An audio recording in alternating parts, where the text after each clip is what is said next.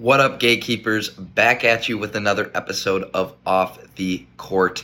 Again, today I apologize. I don't have my fancy and expensive um, microphone equipment with me, but hopefully this audio quality um, can still suffice. And of course, we can then use this video to post on all our social media platforms. Um, today's topic for the day, for off the court, is going to be the topic of focus, okay, and our ability to have attention spans.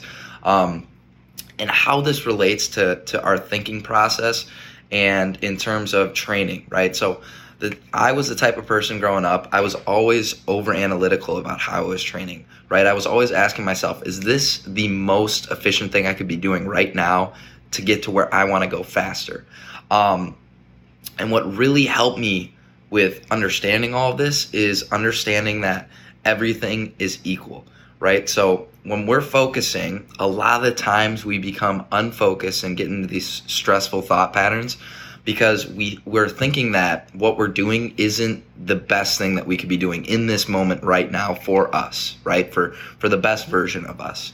When we take the approach that everything is equal, right? Um, that then you're you're, you're finished with the over analyzing and the overthinking, um, and you start to understand that as long as I'm doing, as long as I am actually applying, um, that's what's going to get to me where I want to go faster. When instead, what most people do is, is this the best ball handling drill I could do? And they spend time thinking about it, which is actually wasting time. That if they were to just do something and take the approach that everything is equal in our lives, um, they would be able to get to where they want to go much faster, right? So the biggest thing with focus and not overthinking, um, the first step is taking the approach that everything is equal.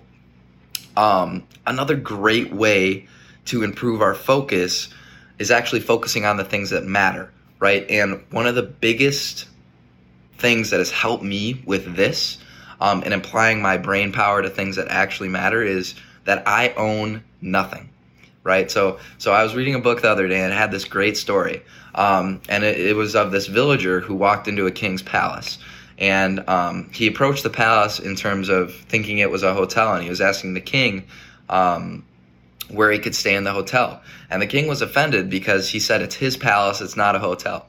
And the villager asks, Who lived in the, the palace before you? And he goes, My father. And then he said, Who lived in the palace before your father? And he said, His father. Right? Um, and so basically, what he was trying to um, tell in this story is that we really do own nothing, right? It's, it's eventually everything is going to be owned by something else, and we never fully have control over what we own. So if we take the approach of detaching um, from material items and things of that nature, we can then focus on the things that really matter in our life, like connections with people, um, our family, things of that nature. Our brain power is used much more than focusing on, you know, what material item do I need, right? As my, my shoes are wearing down I need to focus on getting a new pair of shoes, right? In reality, we own nothing in our lives, and so detaching from material processes can actually make us better human beings. Um, and in, in terms of this approach to basketball, the game owes you nothing, right? If we practice day and night every single day of our lives, um, we almost have a feeling like the game owes us something, right? That that all our work needs to pay off because I'm working so hard. And the game of basketball better deliver that for me, right? And I was talking with one of my students the other day, and you have to take the approach that the game owes you nothing, right? Um, because when we expect the game to owe us something, that means we're focusing on the outcome and the destination. Um, and I tell my students all the time, we have to be process oriented, right? Take action for the love of action without attachment to the result right? We cannot be doing something and we're only focused on the destination because almost 99% of the time when you do get to that destination, you realize the whole time through that process, it's not what you wanted or expected it to be. So you wasted all that time. But if you love the process, no matter what happens in the outcome, right, you're going to have no regrets because you enjoyed the moment of that process. Um, I know I was all over the place, gatekeepers, but in terms of improving focus, the first step is that everything is equal. When we take this approach, our brain can then stay in the moment. Um, and we, we just, we're not as stressed and it's easier to focus on things that actually matter.